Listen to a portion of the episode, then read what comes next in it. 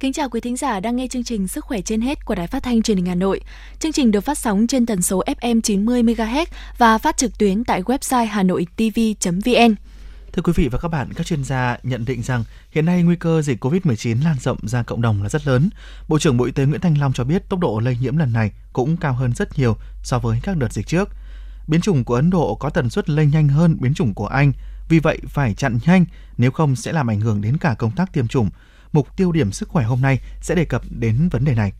Thưa quý vị, trong mục Vui khỏe mỗi ngày, chúng ta sẽ cùng tìm hiểu về vai trò của tiểu cầu và vấn đề hiến tiểu cầu để cứu chữa bệnh nhân. Phần cuối chương trình mời các bạn nghe bài viết về những chiến binh trong tâm dịch Bắc Giang có nhan đề Khi nào hết dịch con sẽ về. Còn bây giờ, mời quý vị cùng nghe những thông tin y tế trong và ngoài nước do phóng viên Sức khỏe trên hết cập nhật.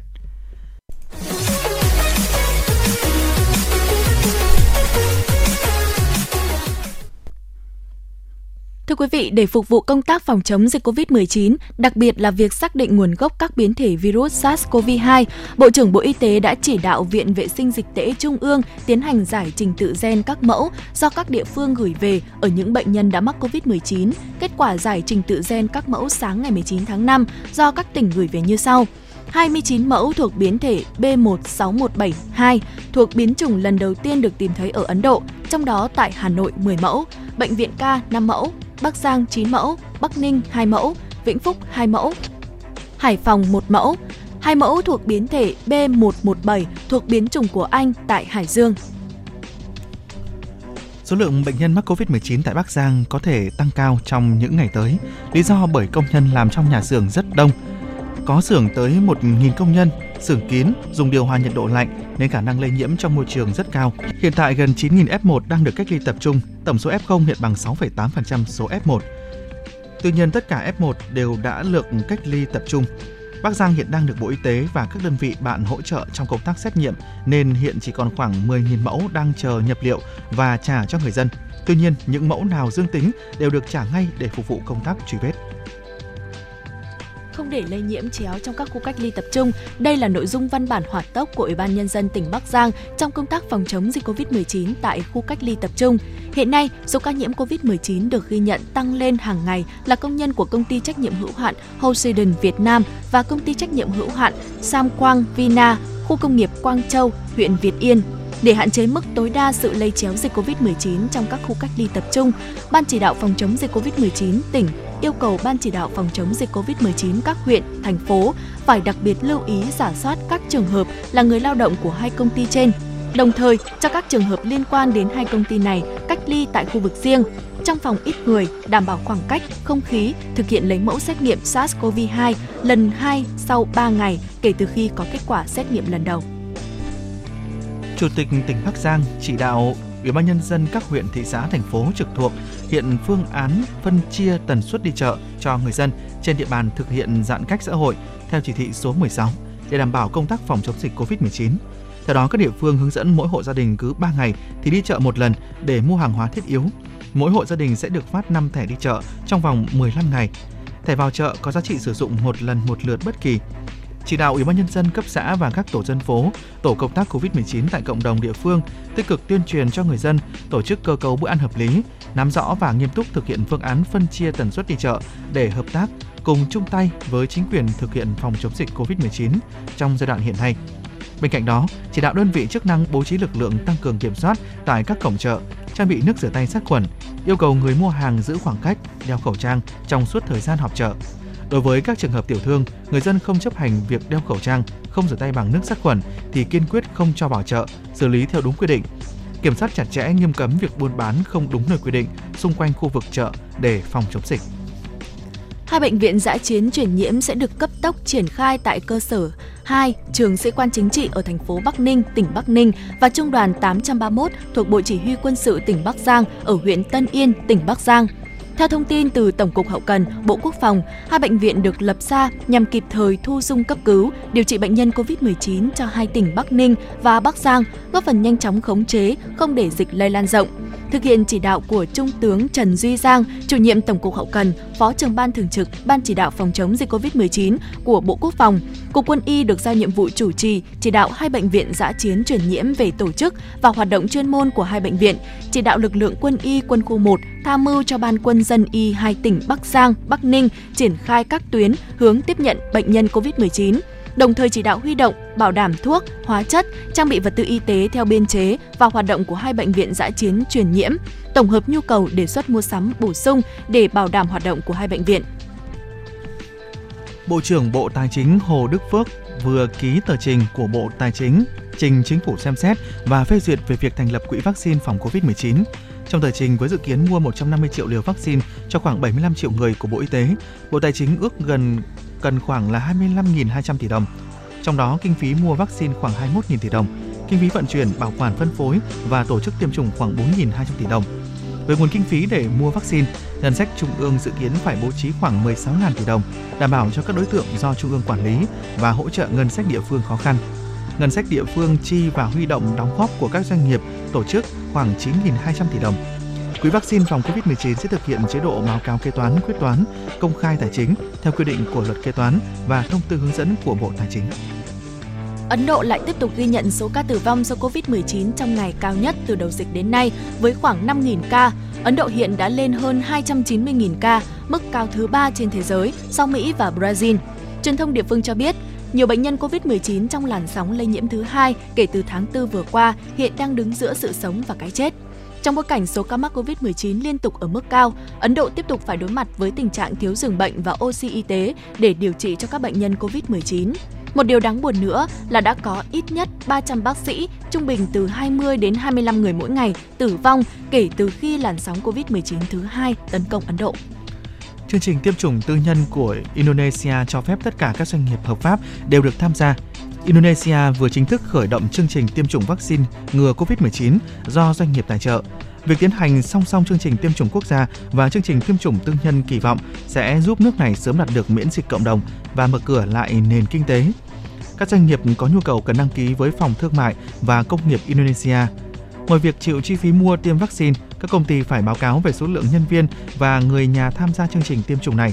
Dữ liệu này dùng để quyết định số lượng liều vaccine để đặt hàng cũng như để đảm bảo không có ai tham gia cả hai chương trình tiêm chủng của nhà nước và tư nhân. Bộ Y tế Indonesia sẽ quy định về giá trần cho mỗi liều vaccine cũng như chi phí tiêm. Ước tính tổng chi phí cho hai mũi tiêm vào khoảng tám trăm bảy mươi chín nghìn rupi, khoảng một phẩy bốn triệu Việt Nam đồng. Được biết, trong ngày đầu tiên phát động đã có hơn hai mươi nghìn công ty đăng ký tham gia.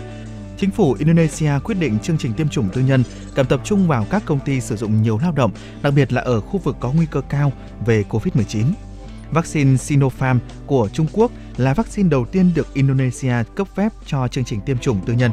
Với sự tham gia của khu vực tư nhân, Indonesia hy vọng sẽ có bảy mươi đến khoảng tám mươi triệu người được tiêm chủng vào tháng tám hoặc tháng chín năm nay, hướng tới mục tiêu tiêm chủng được hai phần ba dân số vào tháng ba của năm hai nghìn không trăm hai mươi hai.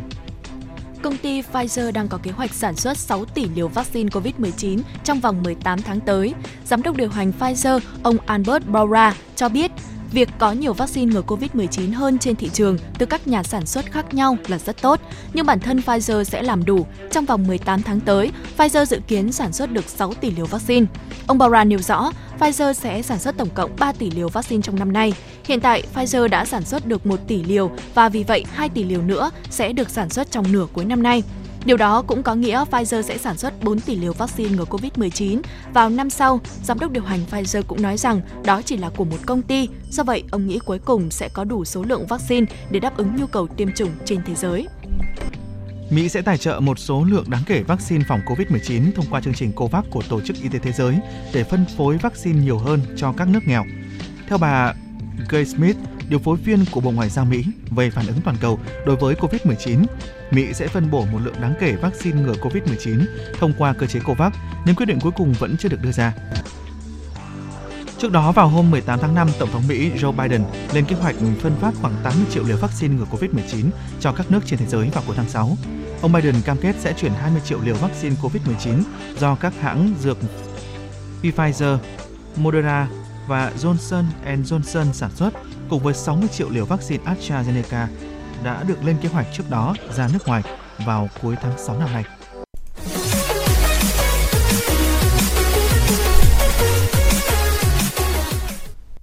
Thưa quý vị, tại buổi làm việc với tỉnh Bắc Ninh về công tác phòng chống dịch covid mười chín, Bộ trưởng Nguyễn Thanh Long lưu ý Bắc Ninh phải đảm bảo an toàn là trên hết cho các khu công nghiệp, đặt các khu công nghiệp trong tình trạng báo động, lấy mẫu xét nghiệm công nhân một tuần một lần, thực hiện thông khí trong các khu công nghiệp và tránh dùng điều hòa tổng, dùng quạt để thông khí.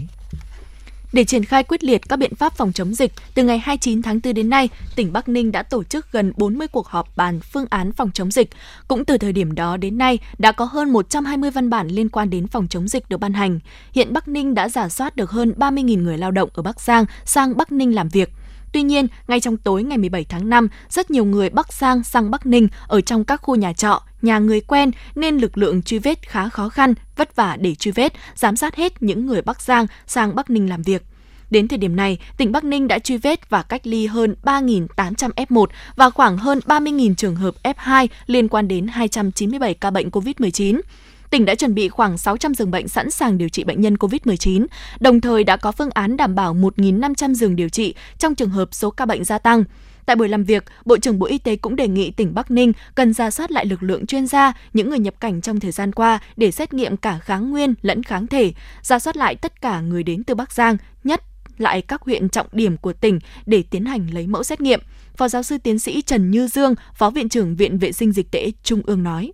Khi mà đã lây dịch ở trong khu công nghiệp thì nó sẽ liên quan hệ lụy rất lớn tới cộng đồng, cho nên là nó sẽ có một cái mối quan hệ rộng. Chính vì vậy mà dịch tễ ở đây sẽ là rất là rộng chứ không phải đơn thuần chỉ có ở trong khu công nghiệp.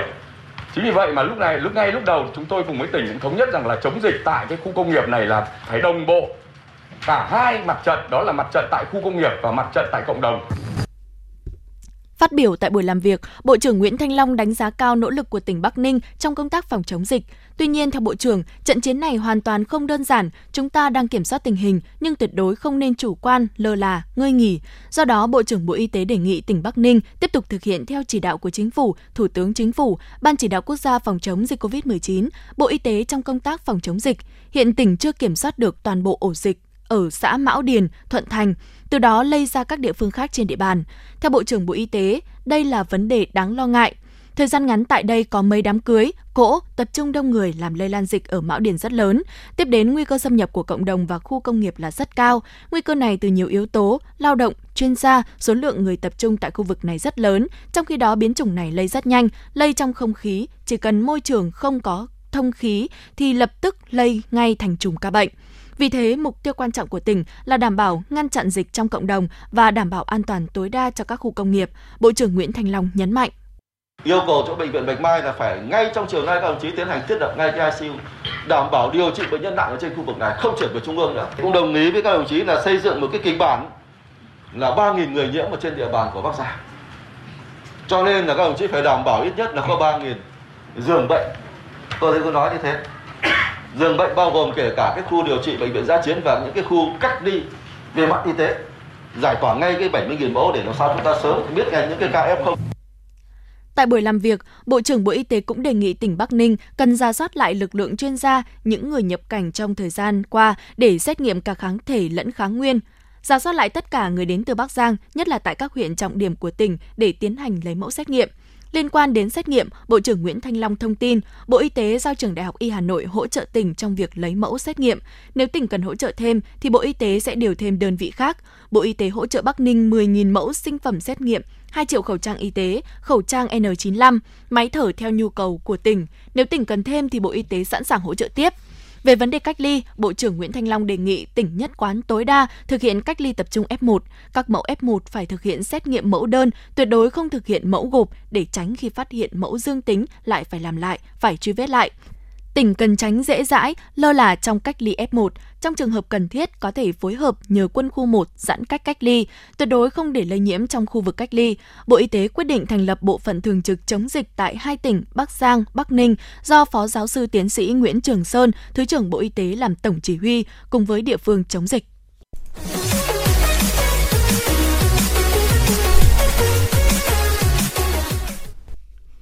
Thưa quý vị, tiểu cầu là loại tế bào rất nhỏ trong máu, làm nhiệm vụ cầm máu. Khối tiểu cầu là một loại chế phẩm, loại thuốc rất đặc biệt, được sử dụng cho điều trị và dự phòng các biểu hiện chảy máu. Trên thực tế, có nhiều bệnh lý khác nhau cần truyền tiểu cầu. Có thể kể đến các bệnh như xuất huyết giảm tiểu cầu, rối loạn chức năng tiểu cầu, suy tủy xương, rối loạn sinh tủy, ung thư máu hoặc các bệnh ung thư di căn đến tủy xương. Bên cạnh hiến máu, ngày càng nhiều người quan tâm hơn đến việc hiến tiểu cầu. có hai hình thức hiến máu là hiến máu toàn phần và hiến máu thành phần máu, hiến một thành phần trong máu như là tiểu cầu hoặc huyết tương. Ở nhiều nước trên thế giới, việc hiến huyết tương khá phổ biến. Ở Việt Nam, hiến thành phần máu chủ yếu là hiến tiểu cầu. Tại thời điểm này, sự bùng phát trở lại của dịch covid mười chín đã làm ảnh hưởng nghiêm trọng tới hoạt động tiếp nhận và cung cấp máu cho điều trị của các cơ sở y tế trên phạm vi toàn quốc. Nhiều lịch hiến máu đã bị hoãn, hủy ở hầu hết các địa phương, đơn vị, kể cả ở các địa phương không thuộc phạm vi phong tỏa, cách ly y tế phòng chống dịch. Nhiều người dân dù đã đăng ký trước nhưng có tâm lý e ngại dịch bệnh nên đã không đến hiến máu. Lượng máu dự trữ tại Viện Huyết học Truyền máu Trung ương và nhiều trung tâm máu đang giảm mạnh do không có nguồn người hiến máu. Nguy cơ thiếu hụt nguồn máu phục vụ cho người bệnh xảy ra tại nhiều nơi trên toàn quốc và đặc biệt nghiêm trọng ở khu vực phía Bắc. Viện Huyết học đặc biệt vận động các tình nguyện viên đăng ký hiến tiểu cầu, một chế phẩm máu có thời gian bảo quản ngắn từ ba đến năm ngày. Tiến sĩ Bạch Quốc Khánh, Viện trưởng Viện Huyết học Truyền máu Trung ương nói: Tiểu cầu là một cái thành phần của máu của chúng ta. Thế thì thành thành phần này thì nó đóng một cái vai trò rất là quan trọng trong cái hoạt động mà chống chảy máu và đông máu. Thế thì tôi nói nôm na, ví dụ như là khi mà chúng ta bị đứt tay đứt chân mà bị chảy máu ấy, thì cái tiểu cầu nó sẽ tham gia vào cái vấn đề là bịt cái chỗ bị chấn thương lại và nó sẽ giúp cho cầm không cho máu nó chảy tiếp ra nữa. Thế chính vì vậy mà khi mà chúng ta bị chảy máu ấy, nếu mà chúng ta có đủ tiểu cầu ấy, thì cái tiểu cầu đấy nó sẽ giúp cho chúng ta được cầm máu rất là nhanh chóng. Thế còn trong trường hợp mà chúng ta không đủ tiểu cầu hoặc là cái tiểu cầu đấy cái chất lượng của nó không đảm bảo, ờ, có nghĩa là nó bị suy giảm về mặt chất lượng, về mặt chức năng của nó, thì chúng ta sẽ bị chảy máu kéo dài và cái chảy máu đó sẽ không cầm được. Thế thì đấy là một cái điều nguy hiểm đối với những người bệnh mà bị giảm tiểu cầu. Để mà giúp cho người bệnh không bị những cái biến chứng chảy máu đó do cái chuyện giảm tiểu cầu về mặt số lượng hoặc chất lượng, thì chúng ta cần phải truyền tiểu cầu cho người bệnh. À, tiểu cầu của chúng tôi ấy, thì được điều chế à, từ những cái nguồn khác nhau. À, cái nguồn mà cổ kinh điển mà cho đến giờ chúng ta vẫn làm đấy là điều chế từ máu toàn phần à, do những cái người hiến máu toàn phần hiến tặng. Thế thì để có được một cái đơn vị tiểu cầu Uh, giúp cho người bệnh uh, không bị chảy máu ấy, thì chúng tôi cần phải có tới ba cho đến bốn người hiến máu toàn phần. Có nghĩa rằng là từ ba đến bốn đơn vị máu toàn phần mới điều chế được một đơn vị tiểu cầu để truyền cho người bệnh. Thế thì cái trong những cái trường hợp mà chúng ta nghỉ lễ, nghỉ Tết, hoặc là ví dụ như trong cái đợt Covid vừa qua chẳng hạn, chúng ta hiếm thiếu cái nguồn người hiến tặng cái máu toàn phần, thì như vậy là nó cũng sẽ dẫn đến cái câu chuyện là chúng ta không có tiểu cầu để truyền cho người bệnh. À, thêm vào đó nữa, cái tiểu cầu ấy, thì lưu trữ bảo quản của nó không được dài. Cái đời sống của tiểu cầu rất là ngắn. Thế vì vậy mà khi mà lấy ra khỏi cơ thể, điều chế thành đơn vị khối tiểu cầu thì chúng tôi chỉ giữ được khoảng từ ba cho đến năm ngày thôi. Thế vì vậy mà uh, nó đã cần nhiều người hiến. Thế thì khi mà chúng ta hiến, chúng ta điều chế được thì cái thời gian lưu trữ bảo quản lại ngắn. Vì vậy mà nếu mà chúng ta muốn gọi là uh, có được nhiều cái đơn vị tiểu cầu đó để chúng ta dành cho những cái dịp lễ Tết ấy, thì chúng ta cũng không thể nào mà có đủ được, bởi vì chỉ để được ba bốn ngày là hết. Vì vậy mà ví dụ như chúng ta nghỉ Tết năm ngày, chúng ta nghỉ Tết bảy ngày chẳng hạn, thế thì nếu mà chúng ta chuẩn bị trước bao nhiêu chăng nữa thì cũng trong Tết là không còn tiểu cầu nữa, bởi vì nó bị quá hạn. Khối tiểu cầu là một loại chế phẩm máu để truyền cho người bệnh có tình trạng xuất huyết do giảm số lượng hoặc chất lượng tiểu cầu. Vì vậy mà cần thường xuyên có người hiến tiểu cầu, đảm bảo đáp ứng thường xuyên vào tất cả các thời điểm cho điều trị với chế phẩm này. Tiến sĩ Mạch Quốc Khánh, Viện trưởng Viện Huyết học Truyền máu Trung ương cho biết thêm. Hiện nay thì với cái sự tiến bộ của khoa học kỹ thuật ấy, thì uh, có một cái loại máy chúng tôi gọi là máy gạn tách tế bào. Uh, cái máy này thì nó có có một cái chức năng, có những cái chức năng rất là đặc biệt, tức là chúng ta cần uh, thu thập cái thành phần gì ở trong máu, ví dụ như là hồng cầu, ví dụ như bạch cầu, ví dụ như tiểu cầu, hoặc thậm chí kể cả huyết tương, mà để phục vụ cho cái uh, việc mà điều trị những cái bệnh nhân mà bị covid mười chín ấy, thì chúng ta cho cái máu của người hiến chạy qua cái máy đó và nó sẽ gạn tách cái thành phần đúng như là chúng ta cần thiết. Thế thì câu chuyện ở đây là uh, với cái sự xuất hiện của cái máy đó thì chúng ta có mua thêm một cái uh, phương pháp nữa để điều chế khối tiểu cầu. Đấy là uh, khối tiểu cầu hiến tặng từ một người cho. Uh, và chúng tôi sẽ uh, cho cái máu của cái người hiến tiểu cầu đó uh, chạy qua cái máy đó và tách cái thành phần tiểu cầu ra. Còn những cái thành phần còn lại thì chúng tôi uh, trả lại cho cái người hiến. Đấy, vì vậy mà chúng tôi gọi cái đó ấy, là chúng tôi gọi cái đó là cái hiến tiểu cầu. Uh, có nghĩa rằng là uh, chúng tôi kêu gọi mọi người đến uh, hiến và chúng tôi sẽ chỉ lấy tiểu cầu và chúng tôi sẽ điều chế được một cái đơn vị tiểu cầu về mặt số lượng, về bề mặt chất lượng có thể bằng hai cho đến ba lần so với cả cái đơn vị tiểu cầu mà chúng tôi điều chế từ bốn người hiến máu toàn phần. Đồng nghĩa với việc là với một người hiến thôi, chúng tôi đã có một cái đơn vị tiểu cầu bằng uh, mười hai cái người mà hiến máu toàn phần. Đấy thì uh, cái đó ấy, thì nó sẽ giúp cho chúng ta được uh, rất là nhiều những cái lợi ích. Cái thứ nhất ấy, là chúng ta hoàn toàn chủ động. Hoàn toàn chủ động trong cái việc là hiến tiểu cầu. Ờ, có nghĩa rằng là uh, lúc nào chúng ta cần, lúc nào mà cái lượng người, nguồn người hiến máu toàn phần đấy bị giảm đi và hoặc là không có, như trong các dịp lễ Tết chẳng hạn, thì chúng ta có thể chủ động mời những cái người hiến tiểu cầu đến và chúng ta chủ động được cả nhóm để mà chúng ta chạy được. Và như vậy thì có thể nói rằng là uh, dù là dịp lễ Tết hay là dịp nghỉ hay dài ngày, hoặc là kể cả trong trường hợp mà cái nguồn người hiến máu toàn phần của chúng ta bị uh, thiếu hụt, thì chúng ta vẫn chủ động được cái nguồn tiểu cầu. Và như vậy thì hoàn toàn có thể đáp ứng được cái nhu cầu điều trị trong bất kỳ một cái thời điểm nào uh, của, uh, của năm mà không có vấn đề gì phải lo ngại cả. Việc hiến tiểu cầu uh, chủ yếu vẫn tập trung ở các trung tâm truyền máu uh, ở Hà Nội, ở Huế, ở thành phố Hồ Chí Minh và ở các cái trung tâm truyền máu của các cái đơn của các cái tỉnh thành khác. Thế thì uh, các cái điểm hiến máu cố định thì hiện nay chúng tôi vẫn chưa triển khai cái việc mà hiến tiểu cầu, bởi vì uh, thực ra thì uh, cái địa điểm đó ấy, nó cũng tương đối là chật và hiện nay thì chúng tôi mới chỉ tiếp nhận được cái cái cái cái, cái máu toàn phần thôi, chứ còn thì chưa đủ uh, cái vị trí, nó chưa đáp ứng được đủ uh, về mặt không gian để mà chúng tôi có thể đặt những cái máy hiến tiểu cầu đó được. Có thể liên hệ với cả uh, các cái trung tâm truyền máu, uh, ví dụ như là trung tâm truyền máu uh, quốc gia ở, ở, ở Viện Huyết học và Truyền máu Trung ương, uh, cũng uh, cũng đăng ký theo cái con đường uh, uh, giống như là đăng ký máu toàn phần thôi. Thì thì uh, cái đấy nó rất là đơn giản và sẽ được hướng dẫn rất là cụ thể. Về câu hỏi hiến tiểu cầu có ảnh hưởng đến sức khỏe hay không, tiến sĩ Bạch Quốc Khánh tư vấn. Việc hiến tiểu cầu ấy thì ngoài những cái quy định chung, những cái tiêu chuẩn chung của cái giống như là hiến máu toàn phần, thì chúng tôi cũng phải kiểm tra cái xét nghiệm để xem xem cái số lượng tiểu cầu của cái người đó uh, nó như thế nào. Thường là chúng tôi sẽ phải quy định uh, một cái mức tiểu cầu nó hơi cao một chút.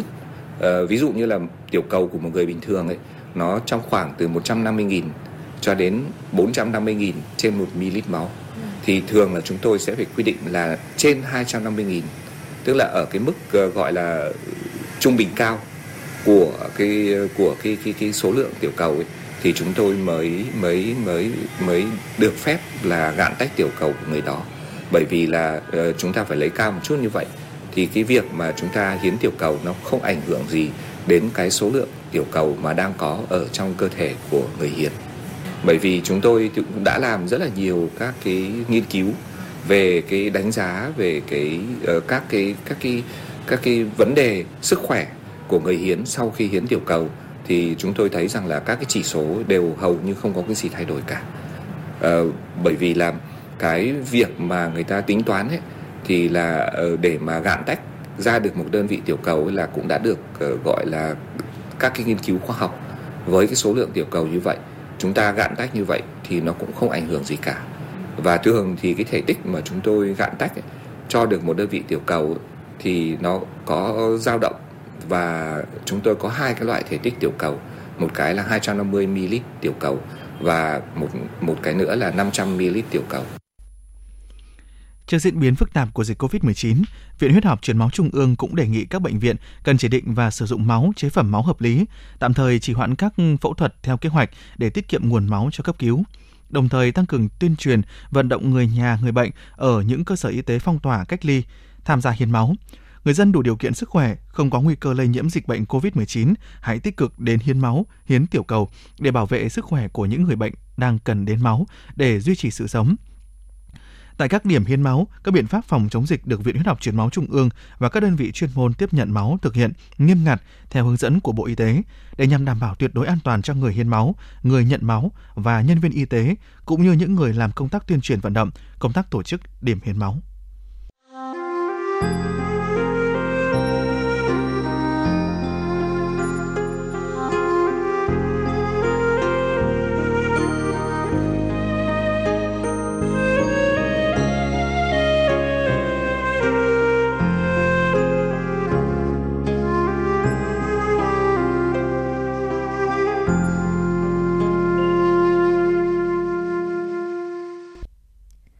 Thưa quý vị, là người mạnh mẽ nhất trong đoàn y tế tình nguyện ở điểm nóng Thuận Thành, Bắc Ninh. Thế nhưng lần nào nhắc về gia đình, nữ bác sĩ Nguyễn Thị Nguyệt cũng cắn chặt môi, dặn lòng không được khóc. Nhà chỉ cách mấy trăm mét thôi, thế mà đã mười mấy ngày ròng rã, Nguyệt chưa được về nhà thăm bố mẹ. Mục Bí mật hạnh phúc hôm nay, chúng ta sẽ cùng nghe bài viết về những chiến binh trong tâm dịch có nhan đề "Hết dịch, con sẽ về". Nhắc đến Nguyệt, cả lãnh đạo huyện Thuận Thành và chỉ huy của khu cách ly tại Đại học Kỹ thuật Hậu cần Công an Nhân dân đều dành những lời khen ngợi cho nữ bác sĩ trẻ đầy nhiệt huyết. Khi đại dịch ập tới quê nhà, Nguyễn Thị Nguyệt liền viết đơn tình nguyện xin được đi tuyến đầu chống dịch. Thuận Thành là quê hương của cô và cũng là điểm nóng nhất của Bắc Ninh.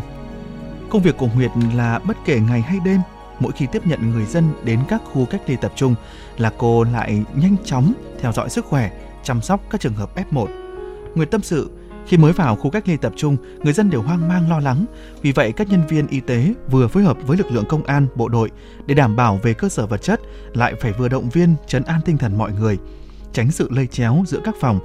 Chúng tôi còn phải nắm bắt tâm tư nguyện vọng của từng trường hợp. Ví dụ các cháu nhỏ thì ăn cháo, sư thầy thì ăn chay, người có bệnh nền thì chế độ ăn uống thế nào cho phù hợp.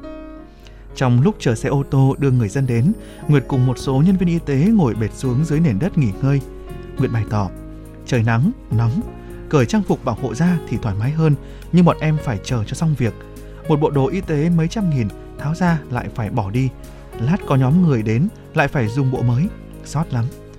Nhà Nguyệt ở ngay thị trấn Hồ, rất gần trung tâm y tế huyện Thuận Thành, nơi cô túc trực hàng ngày. Bố mẹ lo cho em, cứ thấy tăng các ca bệnh là gọi điện hỏi trong đó có an toàn không. Lần nào em cũng phải trấn an phụ huynh là không có vấn đề gì đâu, chiến thắng dịch bệnh con sẽ về, mang thêm cả người yêu. Mọi người ở khu cách ly hay nhắc câu chuyện này sau lần ba nữ nhân viên y tế trong nhóm tình nguyện về vùng dịch Mão Điền của huyện Thuận Thành tham gia công tác lấy mẫu xét nghiệm covid mười chín rồi bị kiệt sức ngất xỉu. Thấy Nguyệt luôn trong tình trạng làm việc quá tải, từ tinh mơ đến lúc đêm muộn nên cấp trên động viên, cố gắng sau đợt này về trung tâm y tế sẽ phát cho một anh người yêu.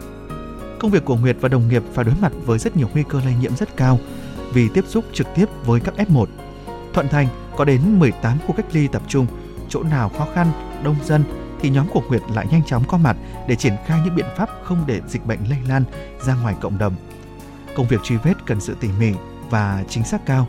Vì thế mà ngay cả khi gọi điện thoại lấy thông tin nhưng thấy chưa chuẩn, Nguyệt lại phải về tận nơi để xác minh rồi kê khai đầy đủ từng trường hợp tiếp xúc với các ca bệnh. Nguyệt trầm tư bảo, ngày nào cũng chạy suốt, có hôm đi về nhà, qua lối vào nhà cách mấy trăm mét, tự dưng lại thấy nhớ bố mẹ đến lặng người.